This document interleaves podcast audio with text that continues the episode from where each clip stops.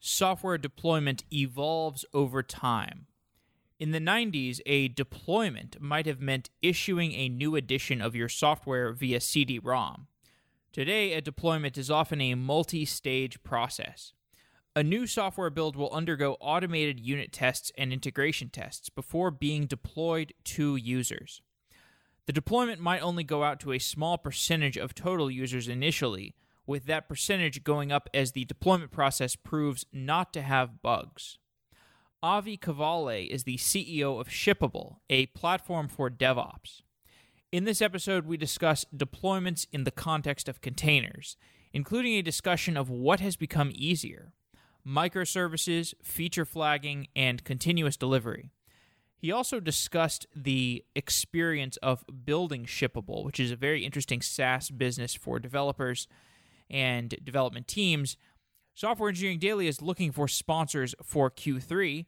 If your company has a product or service, or if you're hiring, Software Engineering Daily reaches 23,000 developers listening daily.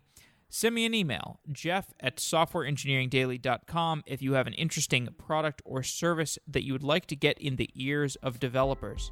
I hope you like this episode. Avi Cavale is the CEO of Shippable. Avi, welcome to Software Engineering Daily. Oh, thank you very much for having me. Today we're going to talk about modern software deployment and what that means.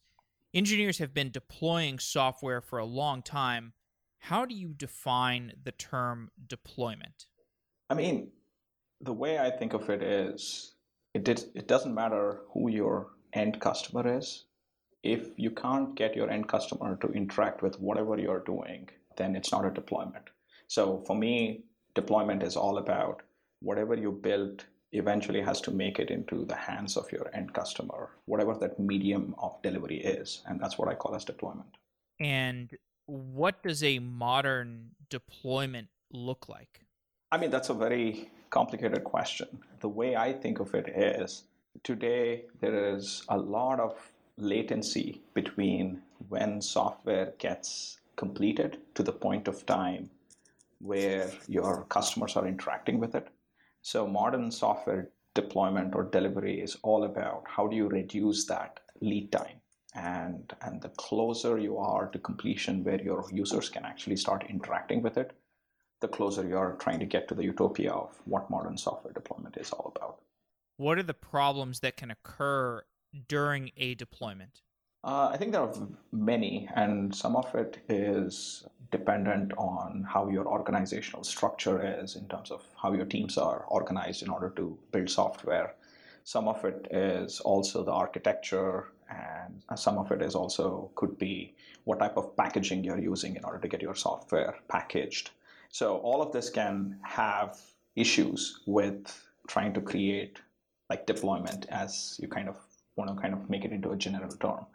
So the, some of the problems could be there's a lot of communication, high fidelity communication is hard across organizations, and especially if it is multi time zone all of that stuff can lead to a lot of complications. Second thing is, depending on how your architecture of the application is, you might end up introducing regression problems where some changes end up breaking some other things that were actually working. So, trying to figure out that everything that was already shipped is still working the way it is supposed to work, and your new changes are not adversely affecting anybody, all of that takes a lot of time. That could slow you down. And uh, the third one is just the packaging technologies. Like if you were deploying like 10, 15 years ago, people were deploying it into physical machines. And that would mean every time you need to redeploy, there's a ton of preparation that you need to do on a physical machine in order to get it to deploy. That kind of moved into virtual machines, which alleviated some problems, but it was still a machine that you had to bring up. Now we are talking about containers, which makes it even more easier so that the lead time for preparation of those machines can reduce and a lot of dependencies that you have can be packaged as part of your application itself. So it's all about reducing variability. And as you kind of look even further, we are talking about functions being deployed that is operation uh, operating system independent. So it's it's a, a various different things that cause these problems, and it's sometimes usually a mix of all of this. I'm glad you mentioned functions. We'll get there eventually. That's the functions as a service slash serverless recent developments. We've done a lot of shows on this. Let's talk about the present first, which is more like Docker.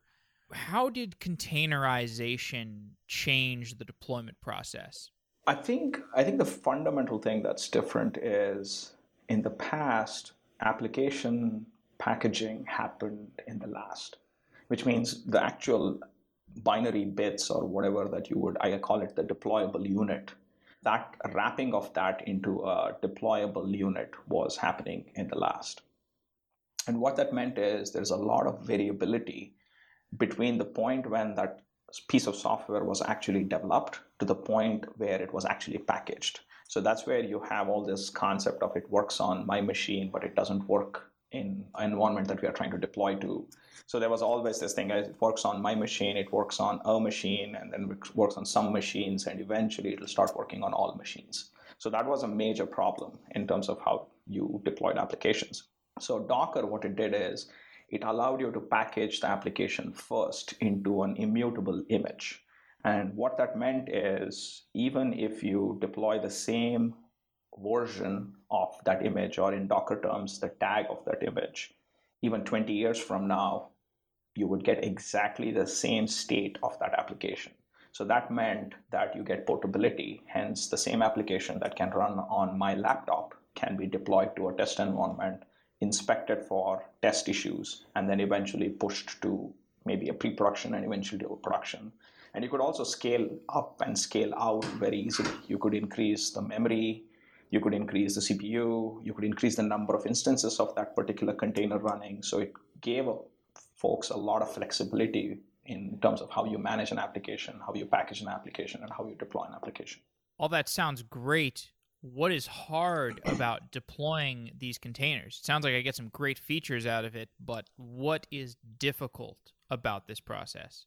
I think I think from a challenge perspective, what you're now doing is in the past the number of versions of a particular package existed are far fewer.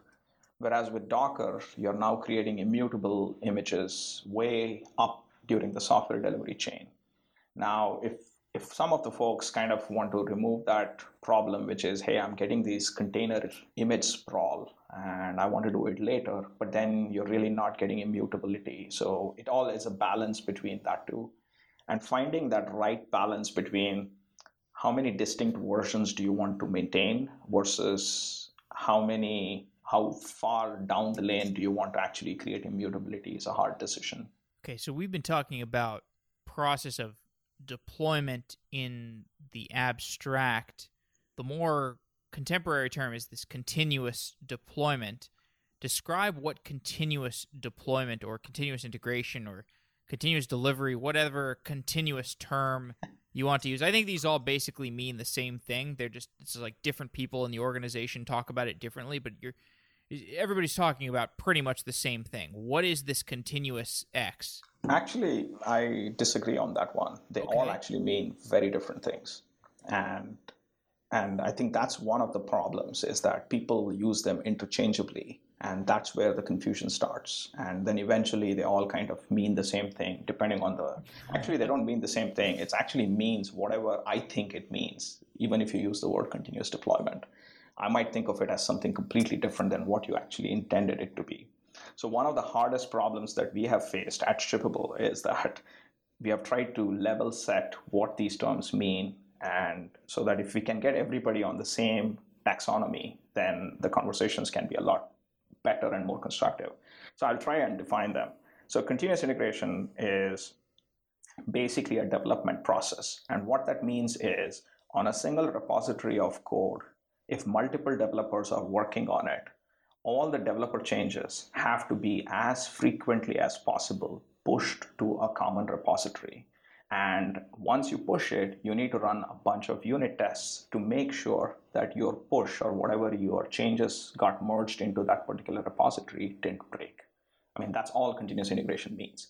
So usually you use a continuous integration server like Jenkins or like TeamCity, or in the cloud it could be CircleCI or of course Shippable has a CI server in the cloud too, or Travis. All of these guys, what they're doing is they're listening to changes on on source control, the moment any change happens, we run a bunch of tests on top of it and make sure that the consistency of your code base is not broken. That's what CI typically means. Now, a single application is not made up of a single repository. So, what ends up happening is multiple different repositories or source control blocks of place where you put your components uh, source code in, they all have to come together in order to, for you to create an application. Now, what a lot of folks do is they build pipelines to kind of take, once the CI passes, I'm going to now deploy the latest version of this particular repository's code into a dev environment so that I can run some functional testing on top of it as an application as a whole. And that's kind of what we call as a pipeline. So a pipeline is basically a set of activities that run in sequence with a very clearly defined starting point and a very clearly defined endpoint, and all of them happen in a contiguous manner. I mean, in a, in a contiguous fashion. Those are pipelines. Now let's talk about continuous delivery now. So what continuous delivery means is very, very simple. It means that the tip of your source code, which is whatever was the last push of your main trunk or master branch, is always deployable to production. So it shouldn't be like I've made a bunch of changes to my tip of my master, and then suddenly everything has broken and I can't deploy to production anymore. And that state where you are in, where your entire applications, how many ever repositories you have across the system, if the tip of all of it can be deployed to production, if somebody chooses to, then that is what is continuous delivery. Mm. Now, if you're automatically deploying that tip to production on an ongoing basis. The key word here is production, not any other environment. Mm. That is continuous deployment. And usually, like if you want to reach continuous deployment state, it's almost like I call it the elixir of DevOps life. And, and that's what is continuous deployment and everybody is trying to get there and there are very very very few companies that actually effectively do it today because it requires a lot of investment and a lot of time for you to be able to get there let's break uh, let me just reiterate those because uh, i mean I, I think I think you, you kind of enlightened me a little bit. I've done so many shows on this, but I guess I just have forgotten these definitions and they've gotten ambiguated from me doing so many shows about it. But you're saying continuous integration is every time there's a push, you're constantly running tests against that build, that new build, and then maybe it's getting goes from a test environment to gets promoted to a staging environment, and then maybe you have some other stuff that goes on in the staging environment before it gets approved to the prod environment. And then if it gets approved to the prod environment, if you just push it directly to prod, I'm sorry, if it gets directly if it gets directly delivered to production. No, no, no. Sorry. Okay. So let me try to let me try to reiterate in a quick way, right? So I'm so bad at learn, learning this terminology. Yeah, I know, I know. That's one of the biggest challenges with everybody. I mean, you're not alone in this space. So continuous integration is usually software is developed by multiple developers, and all of that software goes into what we call as a repository, which is where all the source code is maintained. Now, what happens usually is developers take a copy of that source code onto their machine and they make a bunch of changes and something starts to work. Now, what continuous integration dictates or at least encourages you to do is to keep pushing all those changes as frequently as possible into your repository. So if 10 developers are working and if you can, I mean, usually in the past day, I mean, in the like 10, 15 years ago, we used to call it the Friday afternoon flush mm-hmm. which is developers are working on a bunch of changes for five, six days. And then everybody on Friday afternoon at four o'clock will end up pushing their change at the same time into this repository. Now, nobody cares about what other people have changed because they're all coming together. And that basically means you'll end up overstepping on somebody else's work very, very easily. And that's where continuous integration tries to kind of encourage you to do it more frequently than doing it in one big push. And what and the way they verify it is by running some what we call as unit tests the moment that change is pushed so that you have not broken anything. And so you never allow multiple people to push to the repository if the unit tests have not been passing from the prior person's push. So you always do it very, very serially. I mean, that's basically what continuous integration is. Mm. Now, continuous delivery means you are making sure the edge of your source code is always deployable to production. Right. And that means you have run everything and you know that this thing works, but it has become either an operations decision or a business decision to decide when to push this to production. Right. Okay. Now, and then continuous deployment is where you say, no, no, no, no. There's no business decision. We just always ship it. As soon as it's at the master, we just ship it. Yes. And there could be, and that basically means production is already deployed. That doesn't mean users are still using it. I mean, you are using various different techniques like feature based routing ah. and all of that stuff in order to route traffic into it. But as far as I'm concerned, from a developer's perspective, that code has already hit the production servers. Mm. And now, it, what what we, ultimate goal of what you're really trying to do with DevOps is putting the putting the decision of when users will use this feature into the hands of the business and taking it away from the hands of the operations or the developers. Okay, I see. So this is where we get to this term feature flags. So yep. Why don't you define that term? So, I mean, traditionally, the way we did development back in the early 2000s, late 90s was all about what we called as environment based deployments, which is you had a dev server, you had a test server or a test environment, and a pre production environment and a production environment. And what we did is we released a particular version into dev, ran a bunch of tests, I mean, tests, whatever dev tests were, and then eventually pushed it to test, ran a bunch of user acceptance tests and all of that stuff, pushed it to production, and then uh, pre-production and ran a bunch of security audits and all that stuff, and eventually it made it to production. But the moment it made it to production, everybody who are our customers or who uh, who's using the product gets all the changes at the exact same time. So it's kind of like a block deployment. It's just moving one block over to the next wall and the next wall and the next wall. That's how traditionally software was being deployed.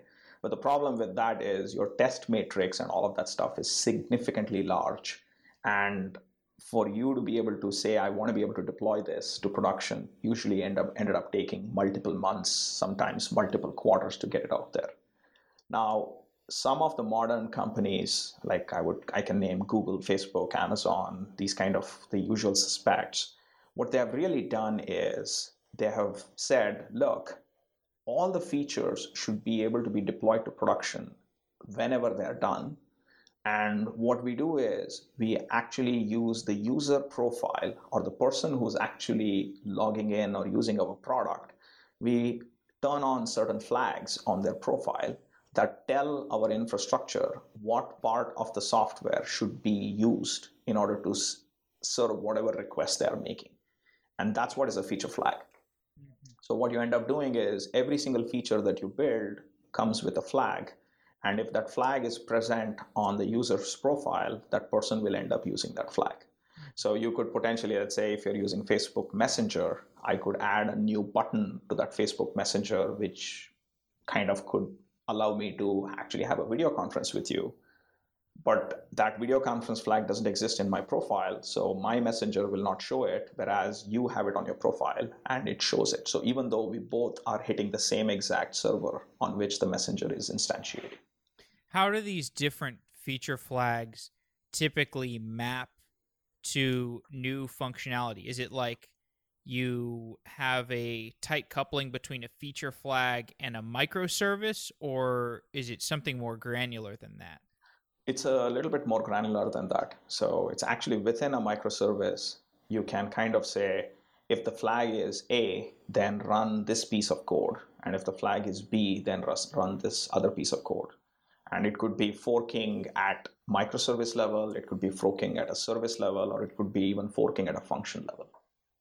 How are tip, how, like how are people typically specifying that? Is like annotation or like give me give me some description of the end-to-end engineering that goes into like if I'm a developer, I'm releasing a new feature, I want to put it under a feature flag, what am I doing? So I think at the end of the day, it all becomes part of like the release manager or the person who owns the service, how they're actually trying to drive. So what a developer is typically kind of saying is, uh, we have built this new feature, we have called this. I mean, there is some taxonomy and nomenclature that is standardized across the entire system. Then developer uses that nom- nomenclature, or the team which is building it uses that nomenclature, and that gets pushed as a service discovery aspect where the release manager will get a latest notification of that service discovery, which kind of lists out all the different feature flags that have been added as part of that particular service. Now, the release manager can decide how to package it. I mean, it could be, I mean, I don't think people are managing it at each individual feature. The way they typically manage it is in Xbox Live, when I was working on, we used to always have people who belong to either the green, bu- green bucket or the blue bucket or the purple bucket. And we would just decide all the users in the purple bucket will end up getting this feature first. Mm-hmm. And, and the way we did it was it was all throttled and we would always have X percentage of people sitting in the purple bucket. Yeah. Typically, these guys are early adopters, and so we throttle it to two percent of our traffic, and then eventually, like blue bucket would hit like thirty percent of our traffic. Green bucket is it hits hundred percent of our traffic.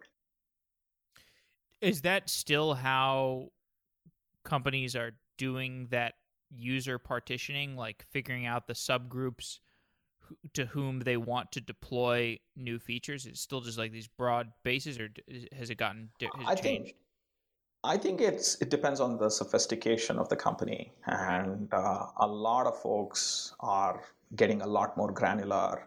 I mean, if you kind of think about Facebook, they might be segmenting their customers based on age groups, male versus female, left right. versus right, uh, all kinds of stuff, right? I mean, at Xbox, we didn't have. I mean, this. I'm talking. I mean, I left Microsoft like six, seven years ago, so I'm talking like ten years ago. This is kind of how we did it, and I'm sure that with more of like the database is getting larger and larger and ability to process more data faster and faster i think people are going at a much much more granular buckets mm-hmm. and usually also it's region specific. I think one of the broader specific that people, the broader brush that people use is just I want to release it to a particular zip code or a particular state or that kind of stuff. Hmm. So companies that are trying to automate their deployments and get to the DevOps nirvana where they have continuous integration, continuous deploy, continuous delivery, and continuous deployment, they often have several disjoint teams throughout the company. There might be dependencies on each other. Is this ever an issue with you know getting to a fully automated deployment where you have different teams that are relying on each other, or does this typically? Yeah, is that an issue? I mean, this is the biggest issue, okay. and what we believe is that if you kind of look at, I mean, this is kind of I don't want it to be like a shippable pitch here, but this is exactly what we do. So I'm just disclaiming it right away, but I'll try to speak to the concept as much as I can. What if you look at every industry in this world, eventually you have to get all of these things automated and talking to each other without human involvement. I mean, you want high fidelity tool chain collaboration is what you're looking for. So today, everything that DevOps talks about is all about all like what I call it as cultural cooperation. Uh, it's not really collaboration because collaboration is two people working on a common thing to make it successful. Uh, cooperation is more about one person supporting the other person to make that person's goal successful. So we are still in the cultural cooperation world, and we need to move to toolchain collaboration where all of these tools are all talking to each other. So what's happening today is all of these, I call it DevOps activities, are all getting automated in silos. And what that is doing is it's creating islands of automation. And a simple island of automation is hey, I have a CI server that is doing CI, but that doesn't talk to my release automation server. And another thing could be I have a server which builds Amazon machine images using a tool, and anytime it builds it, none of my environments is aware that a new image has been deployed, which I need to actually put in pretty much redeploy all my test servers with the new image because that is going to make it to production at some point of time. So all of this automation is all happening in silos. What you really need is assembly lines.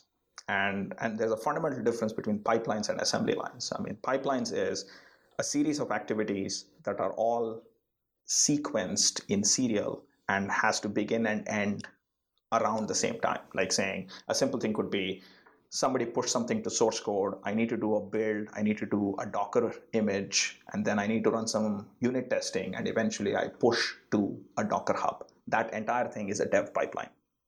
Now, the next pipeline could be a deployment, which is I now got a new image that should trigger a deployment, but the deployment should not occur until the three other components that are also needed for this deployment are also finished. Now you start creating these complex dependency workflows, and that's what is an assembly line. And where we believe the next step of DevOps need to go towards is this concept of assembly lines, where you're connecting not just development activities. Uh, we also connect security operations activities, uh, network operation activities, pretty much the entire thing into an end-to-end view so that you can kind of manage your entire software delivery as an assembly line process. Hmm. And that is what is where we need to actually go, where all these tools are talking to each other. And the most important thing is today people are kind of building it, but they're doing point to point integrations. And that basically means for this particular application, I have somehow connected my CI server to my deployment server. But that doesn't scale because now I'm talking 50 other applications, 100 other applications in my IT portfolio, and they all, I can't keep be doing point to point integrations for all of this stuff. And what works for one will not work for another. So you need to have some kind of a platform that does this for you. And building these assembly lines should not take too much time. It needs to be super simple to build and it needs to be as declarative as possible so that you're not writing a bunch of if then else kind of code. It should be more of like saying, I want this to connect to this. That's a declaration as opposed to writing code to actually make them connect. Hmm. And then most importantly, you need to have end-to-end visibility with high fidelity telemetry around it. I mean, we need to know everything that's happening so that these islands of automation if the bottlenecks exist in between the islands of uh, automation, you can actually go and optimize it. I mean, that's basically the next wave of, of DevOps. And then once you kind of get these assembly lines, now you can get with the telemetry continuous improvement, which is basically what the Toyota production system was all about. And we need to build that for software engineering.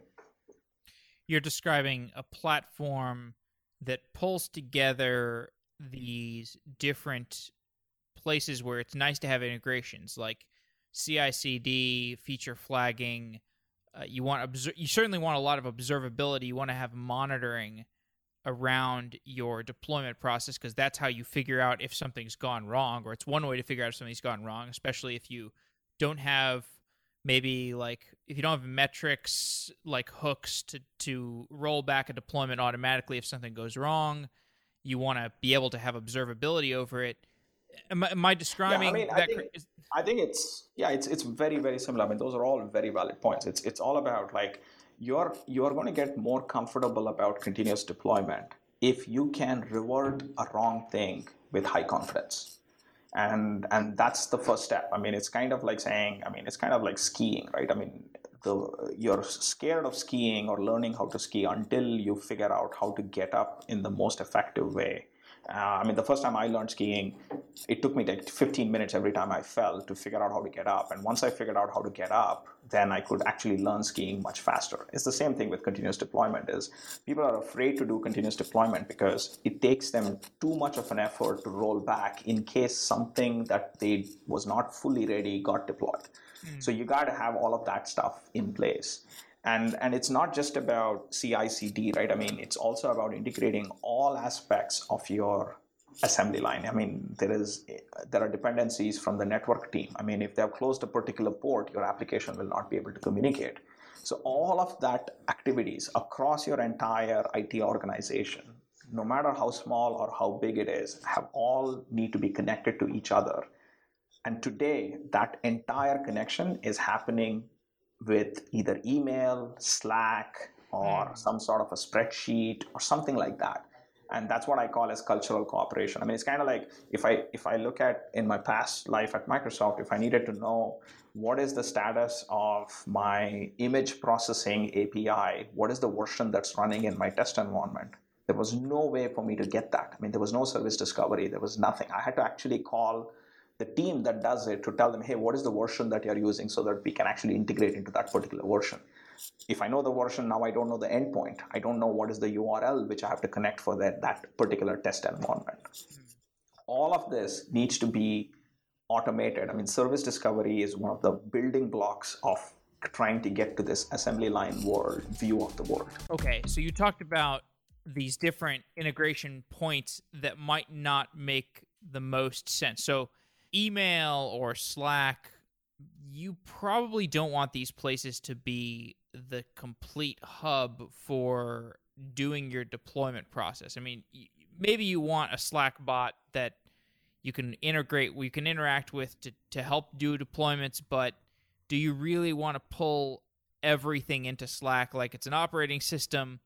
Probably not. So you're saying that there is enough integrations that are around this deployment process that you want a platform which is shippable. That's what you're working on. So explain. Yeah, and, and it's and it's uh, it's not just. I mean, Slack helps you in the eventing process. I mean, there's really no nothing wrong in using Slack, but what Slack doesn't give you is the state like it doesn't have it's not a database where every single deployment every single version is actually maintained so that it can be used across your organization.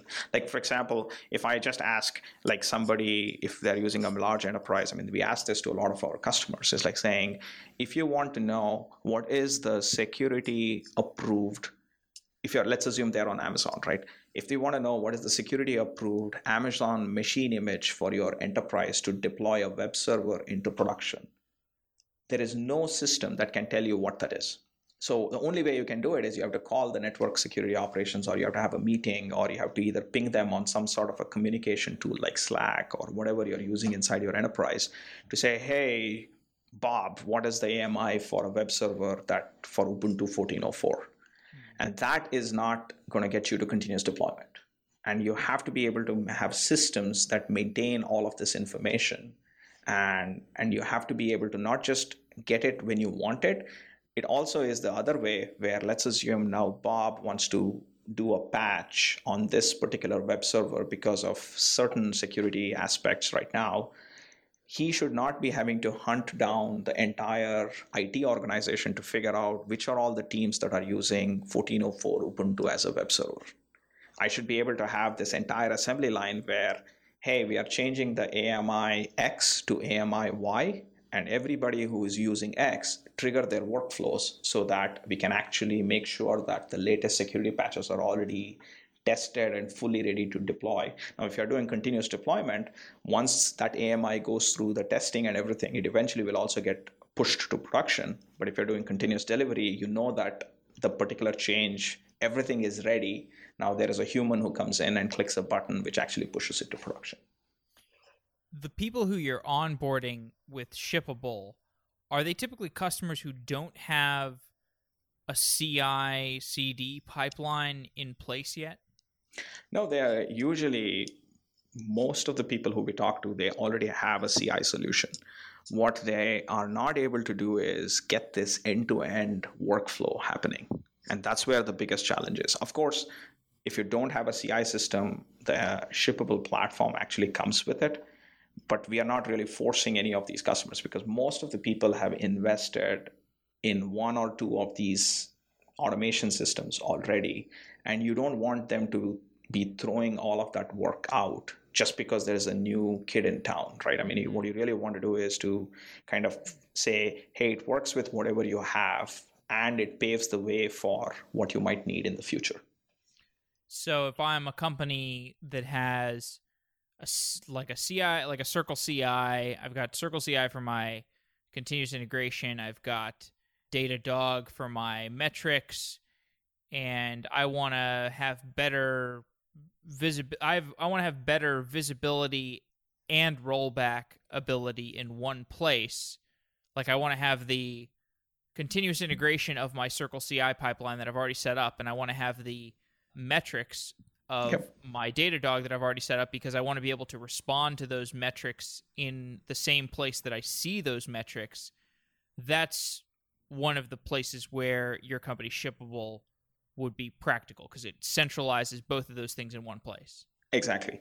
And and the other thing also is let's say that I want to go towards a simple situation where I have secrets that need to be en- encrypted right now.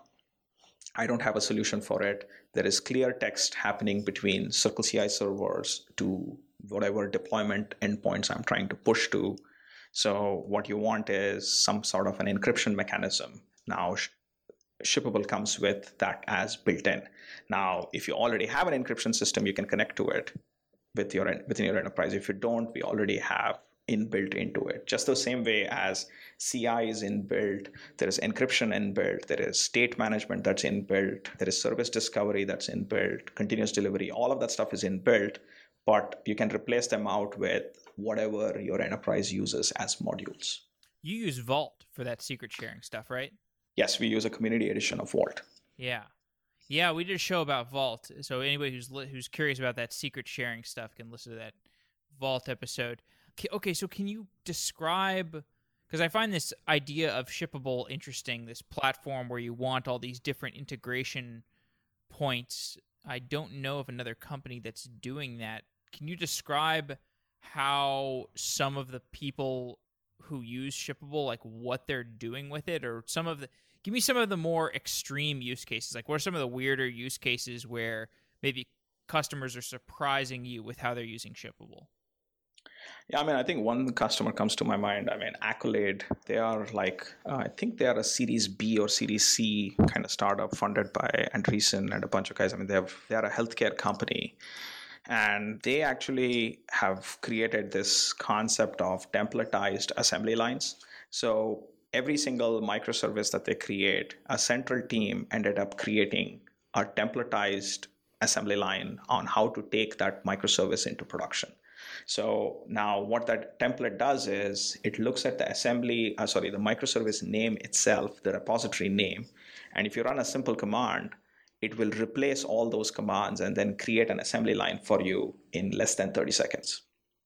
And then suddenly, as a developer of that particular microservice, I can now push it to test environment and even take it into production without having to learn how continuous deployment, continuous integration, any of these things work because I just got a template that my IT team gave it to me or the central DevOps team.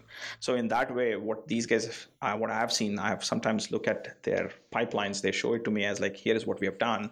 They have over 1,700 individual activities that have all been connected together into this one single view where if i am like if i was the cto or the cio of accolade i could just look at one single view and say hey is my entire organization on track? Do i see any red boxes anywhere? So it's kind of like if you look at toyota's concept of jidoka which is automation with a human touch where the automation system should alert a human if something is wrong not the other way around this is exactly what that is. I mean, it's just that they've built this massive view of their entire application stack, and they can they're all connected as assembly lines.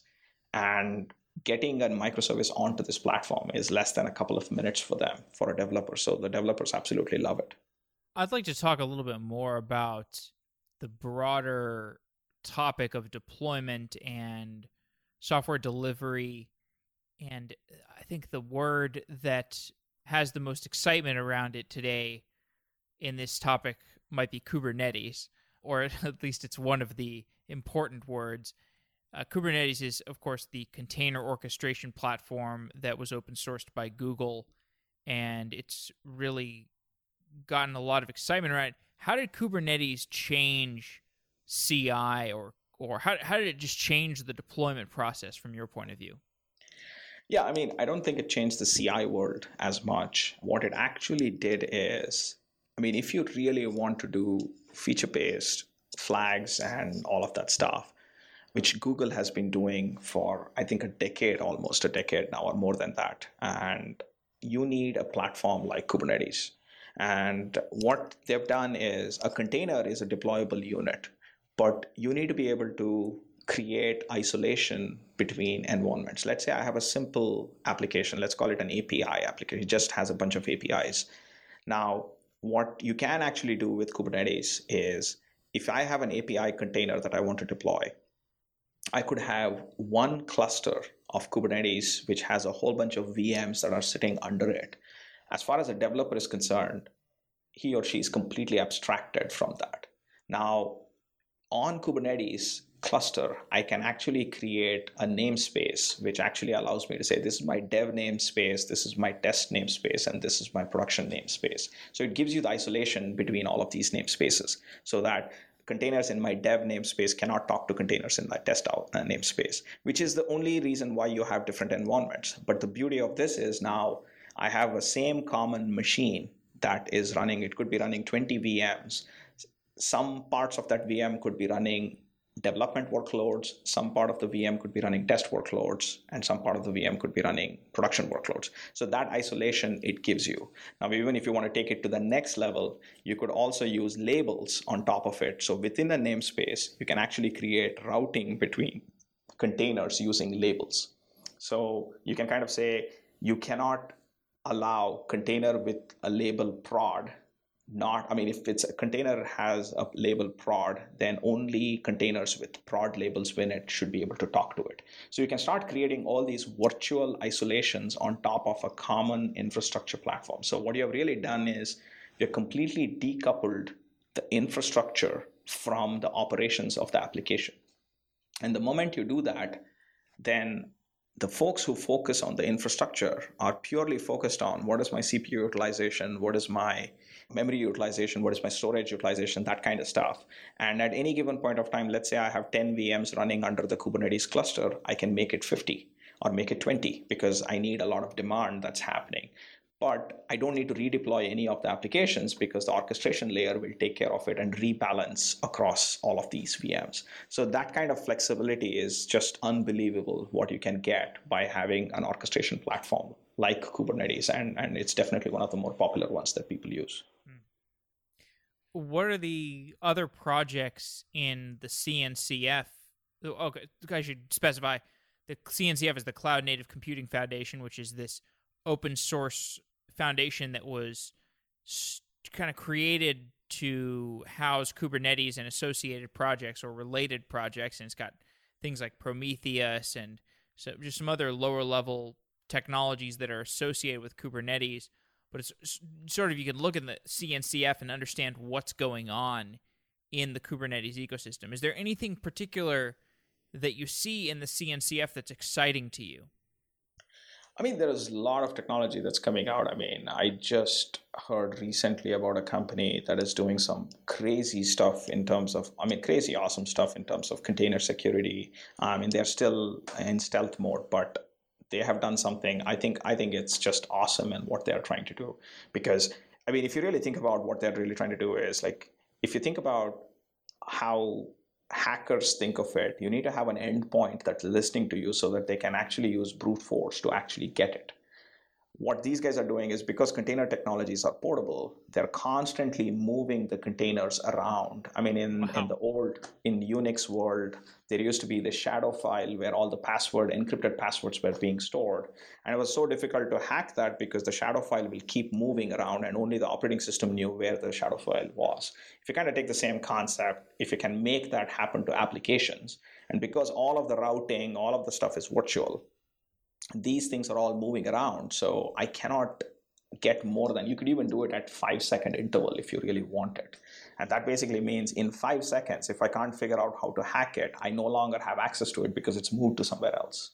So those are kind of the cool stuff that I'm seeing where some of the things that we could not do before. I mean, think about trying to do that on a VM. I mean, just imaging a VM will take you an hour to do and then let alone moving it around, copying it to another place and all that stuff. I mean, this is like really, really cool stuff that's happening. I don't think it's all public yet, but so, but I think these are kind of things that I look at and say, wow, that's an amazing idea and how it actually works. So, so that security containerization thing, that would be, you'd be moving around like middle, uh, like middle service endpoints. You wouldn't be like moving around the endpoint that the user is accessing. Right? No, you can, right? So if you think about it, if uh, most of the containers, even if you're doing something, you're always behind a load balancer. Mm. Yes, I mean your your load balancer endpoint is there, but let's assume that your underlying provider to that load balancer is there. It doesn't accept any more new connections. It's waiting to finish off and drain off whatever existing connections are already there. And so it's you won't be able to access it anymore, even though that's live and it's finishing what it's doing. So you can actually do it even at the edge level if you really want to do it. Hmm. Okay. You mentioned earlier deployment is going the way of services. What did you mean by that statement? Uh, you mean I'm, I'm sorry, not service functions. Functions. Deployment is going yeah. the way of functions. Right now, we're deploying services or containers. We'll be deploying functions. So if you if you really kind of think about it, right? Every programming language is good at doing something, and it's not so good at doing something. Like it could be a simple thing like some applications are very good in managing sorting and arrays and that kind of stuff. Those kind of programming languages tend to use that kind of applications. Some of them could be using, be very good at doing some sort of regression analysis like R and things like that. But not all languages are good at all the things that are out there. So if you kind of agree to that as a concept, then what if you could actually pipe the results of one operation into another operation? Because that's exactly what we are doing even when we are moving within the same functions. We are just having memory that's being supplied and we are just piping those memory. And if I have a Node.js application which is very good at asynchronous operations and and but my async operation is about sorting, or I, it could be out, uh, it's about regression analysis. What I could potentially do is call a bunch of R functions and then wait for the results to come back and then combine it all together and return back a result just because Node.js is very good at async in how it actually operates. So if you kind of think about that kind of a thing, then what you can actually potentially do, I mean, another simple example could be digital image processing. And you might want asynchronous operations but you also want to do some sort of image processing for which you could use certain specific tools to actually do it for you. So if you kind of think about that kind of an architecture, you're no longer bound to one single process that needs to execute. Hence, I can actually create a program which is partially Node.js, partially R, and partially some image processing package that I have, and connect them all together using a serverless Lambda kind of workflow. And if I do that, then I get unbelievable performance because I'm getting the best of breed of everything. So the architectures are moving to that kind of a world.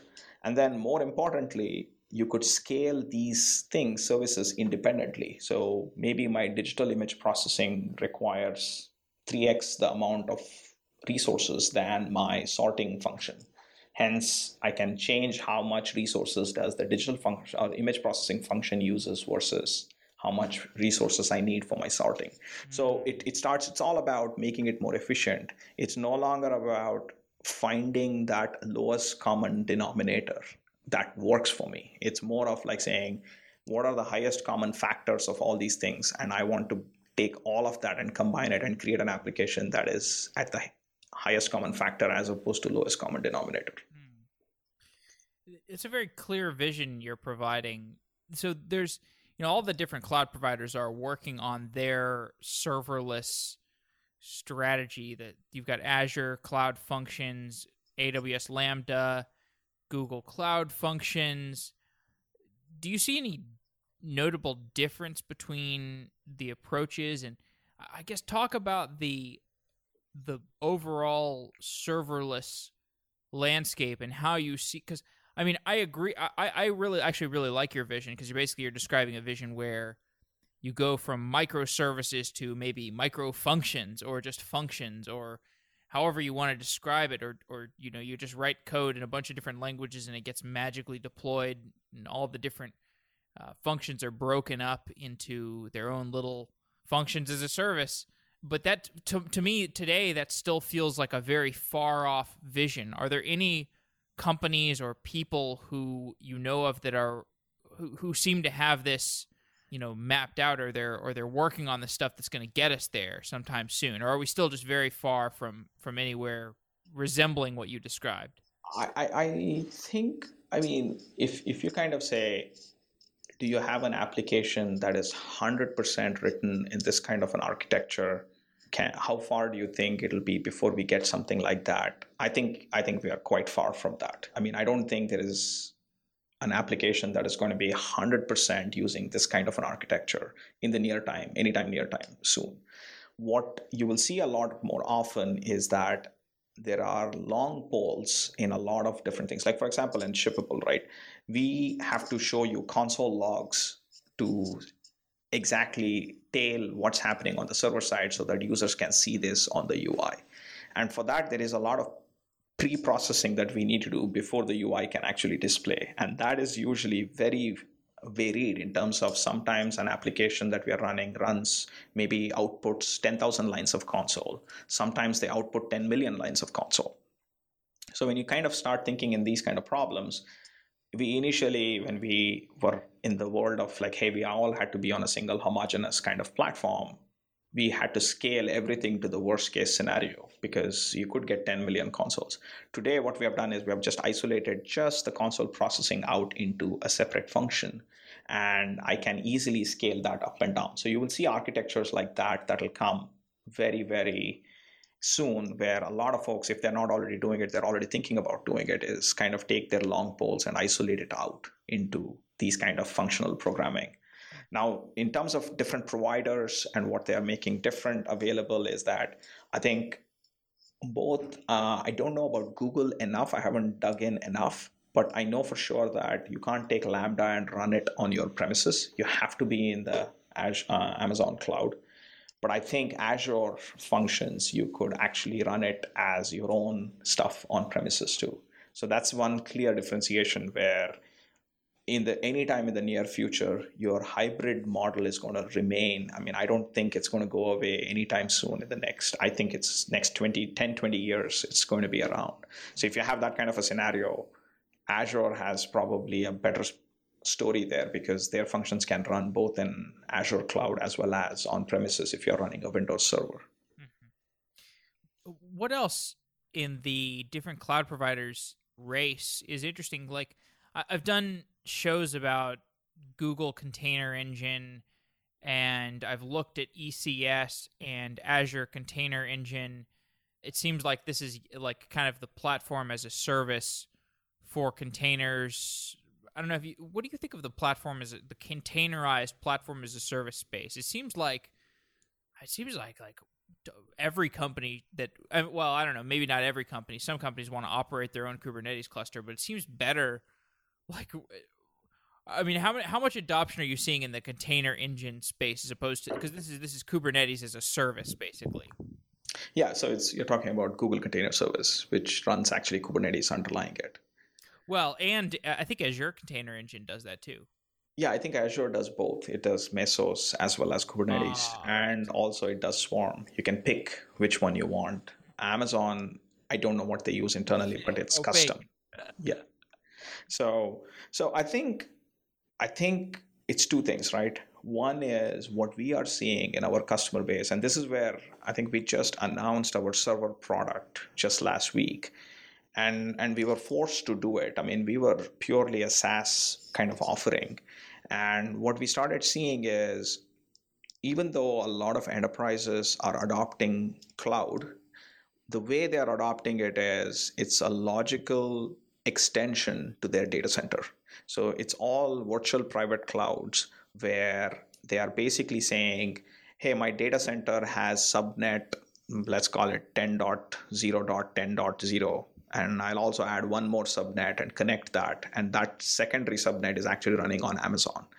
So even though it's running in the cloud, it's really not like they're running on a public cloud. They're actually running on private, completely firewalled environment if you are in that kind of an environment and that's how you want to run your infrastructure which a lot of companies that i know even though they're startups they actually run it this way and it's predominantly because they don't want uh, noisy neighbors. They don't want their data to be compromised because the saas platform on which they are on did not have the right processes whatever it is.